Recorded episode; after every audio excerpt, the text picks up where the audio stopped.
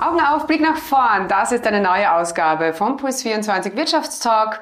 Ich freue mich, dass Sie dran sind. Heute sind wir mit einem absolut großartigen sozialen Startup am Start, wo wirklich geholfen wird. Ich spreche gleich mit der Gründerin von Alles Clara, eine App, die das Riesenthema Pflegen leichter machen will und Lösungsansätze zum grassierenden Pflegenotstand sucht und findet. Los geht's. So, und damit begrüße ich jetzt sehr, sehr herzlich die Nicole Traxler, die Gründerin von Alles Clara. Hallo, liebe Niki, schön, dass du dir Zeit nimmst. Hallo, freut mich hier zu sein. Ja, danke schön.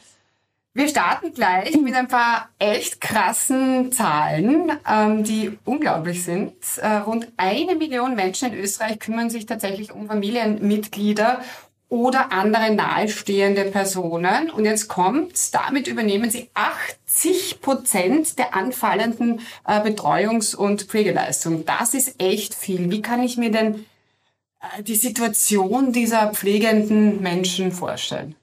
Ja, du sagst das ganz richtig. Also die Zahlen sind enorm und das heißt, jeder achte von uns ist betroffen. Und wenn du dich umhörst in deinem Umfeld oder vielleicht das selber auch weißt aus deiner Familie, mit fast jedem, mit dem du sprichst, der kann mit dem Thema was anfangen, ist selber vielleicht gerade in der Rolle oder kennt das von den Eltern, die sich um die ähm, Großeltern zum Beispiel kümmern. Also das ist schon, es ist massiv da bei uns in der Gesellschaft ähm, und letztlich unser Pflege- und Betreuungssystem wird ohne uns, ohne uns alle letztlich nicht funktionieren. Ähm, und das ist, das ist eigentlich ziemlich heftig und äh, wenn wir sehen, es ist eine gewisse Selbstverständlichkeit dabei. Also ich helfe ja gern meinen Eltern ähm, oder Freunden, wenn es ihnen schlecht geht. Und das kann aber dann noch kippen. Also von diesem, dieser Selbstverständlichkeit, das gern tun, immer da sein, unterstützen von keine Ahnung, ähm, Arzttermine koordinieren, mal einkaufen gehen, vorkochen. Mhm. Das ist dann sehr schleichend, geht das dann oft über bis zur Pflege am Körper, wo man sagt, man braucht Unterstützung wirklich beim Waschen, bei, bei, also bei der Körperpflege. Ja, ähm, welchen Belastungen sind denn diese Menschen dann ausgesetzt? Das geht vom bis, also das, woran jeder gleich denkt beim Thema Pflege, ist klar die Pflege am Körper. Also wenn ich jemanden umlegen muss, ähm, also so diese körperlichen Belastungen, die da ähm, auf mich einwirken, aber es sind letztlich viel, viel mehr, weil ähm, es gibt die psychosozialen, also so emotionale Belastungen, die in solchen Situationen, wo man sich um äh, eine andere Person kümmert, einfach aufkommen. Also es geht von Familienkonflikten, die nie aufgearbeitet worden sind, die in den Situationen aufbrechen. Es sind, wir haben Rollenwechsel in den Familien. Das heißt, die Eltern, die sich immer um die Kinder gekümmert haben, müssen jetzt die Hilfe der Kinder annehmen, was wahnsinnig schwer ist, bis zur Isolation, weil ich mich zurückziehe, ähm, weil ich halt eben nicht mit dem so stark in die Öffentlichkeit gehe. Und zusätzlich ähm, sehen wir, dass Pflege und Betreuung letztlich zeitlich, logischerweise, ähm, ein Aufwand ist. Das heißt, ich will manchmal einfach nur da sein und zuhören können. Das ist schon ein Zeitinvestment, aber auch finanziell. Ähm, dass wir zwar ein Pflegegeld haben, aber dass die meisten Familien einfach da auch nochmal draufzahlen, wenn wir von der häuslichen Pflege zahlen, äh, sprechen.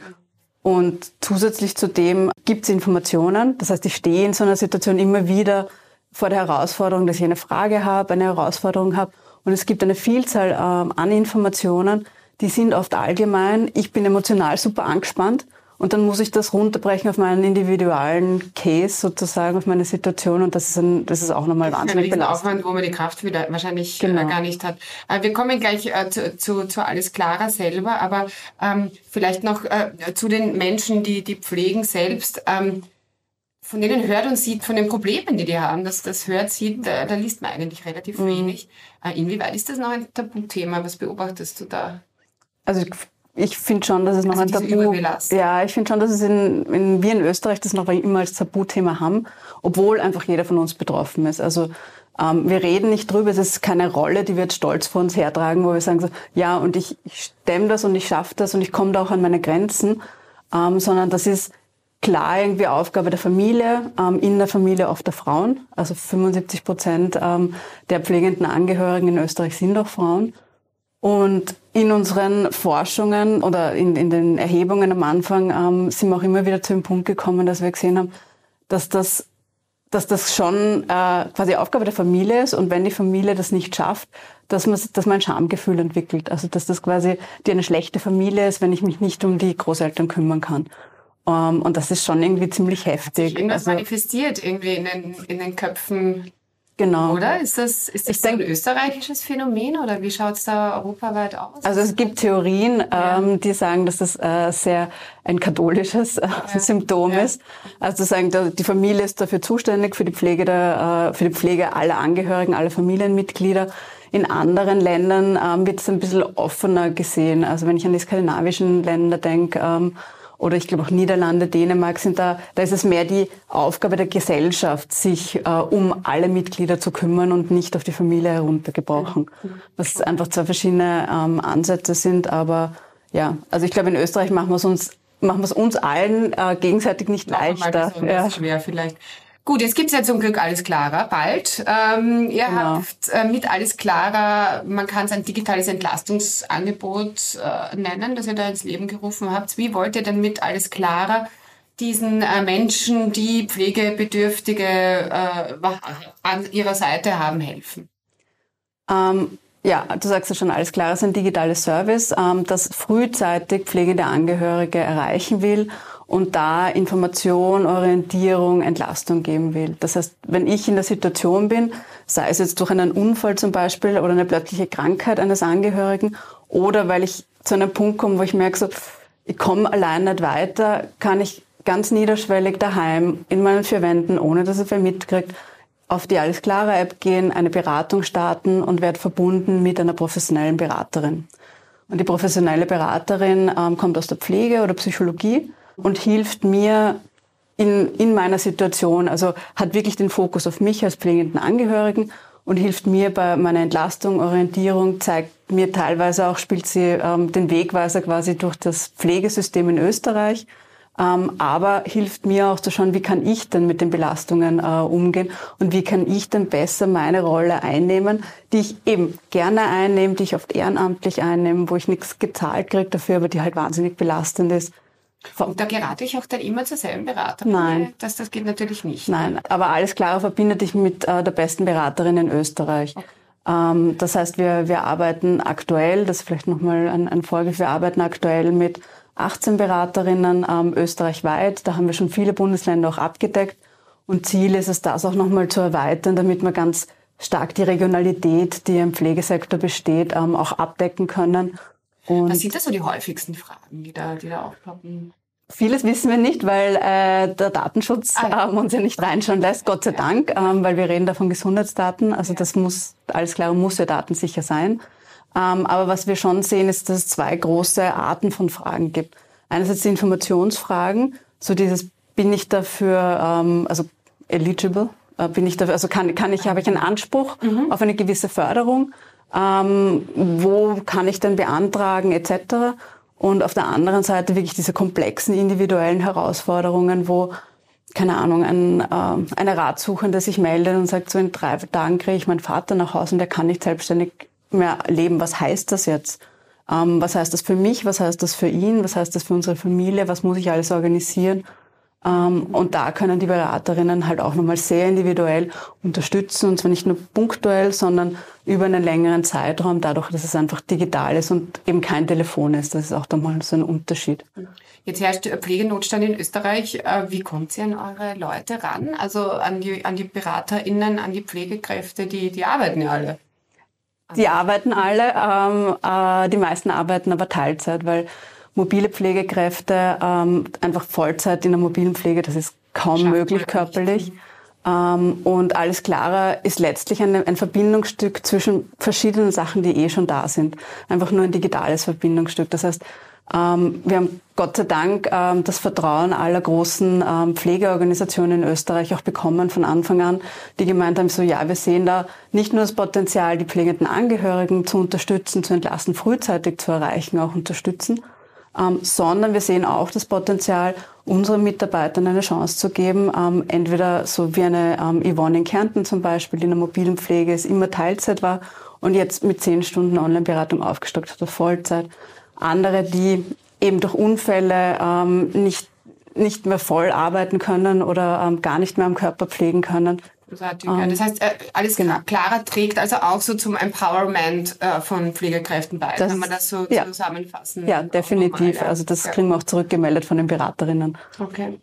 Ähm, das Ganze ist als kleines äh, Forschungsprojekt entstanden. Warum als Forschungsprojekt und äh, wie hat sich als Clara bis heute entwickelt und äh, was sind so die nächsten Steps? Ihr seid ja noch in einer Pilotphase. Wir sind in einer Pilotphase, genau. Also wir haben im Sommer 2020 angefangen, damals ein Gespräch mit der Caritas Wien zu sagen, Pflege ist in aller Munde. Wenn wir jetzt sagen, wir wollen ansetzen, wir wollen da eine digitale Lösung äh, machen, wo, wo setzen wir an?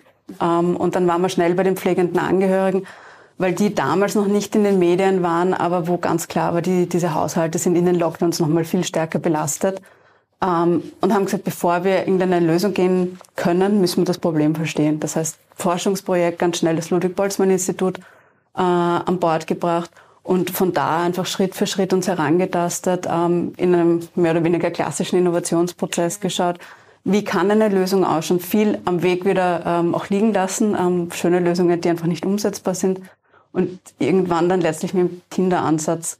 Äh, wir verbinden die, die die Fragen haben, mit denen, die die Antworten haben, äh, einfach digital sind wir dann losgegangen und haben da auch viele Runden gedreht. Ähm, der Datenschutz, äh, wie schon gesagt, alles klar ist datensicher, aber das hat uns halt auch neun Monate gekostet das ähm, Wissen, dass eine Beraterin, die in der Pflege gut ist, nicht automatisch eine ähm, gute Online-Beraterin ist, ähm, war auch ein großes Thema. Da haben wir Gott sei Dank ähm, die Technische Hochschule Nürnberg gefunden, die uns da unterstützt und da die Ausbildung auch übernimmt. Ähm, also wir, wir versuchen da eine große Koalition auch zu schmieden zwischen dem Pflegesektor, der Privatwirtschaft. Ähm, wir pilotieren gerade mit großen Unternehmen, die einfach die Tore, Tür und Tor öffnen und sagen so, ja, alles klar, ich kann eigentlich auch meine äh, Mitarbeiter unterstützen und entlasten und frühzeitig nämlich ähm, erreichen und sie ja.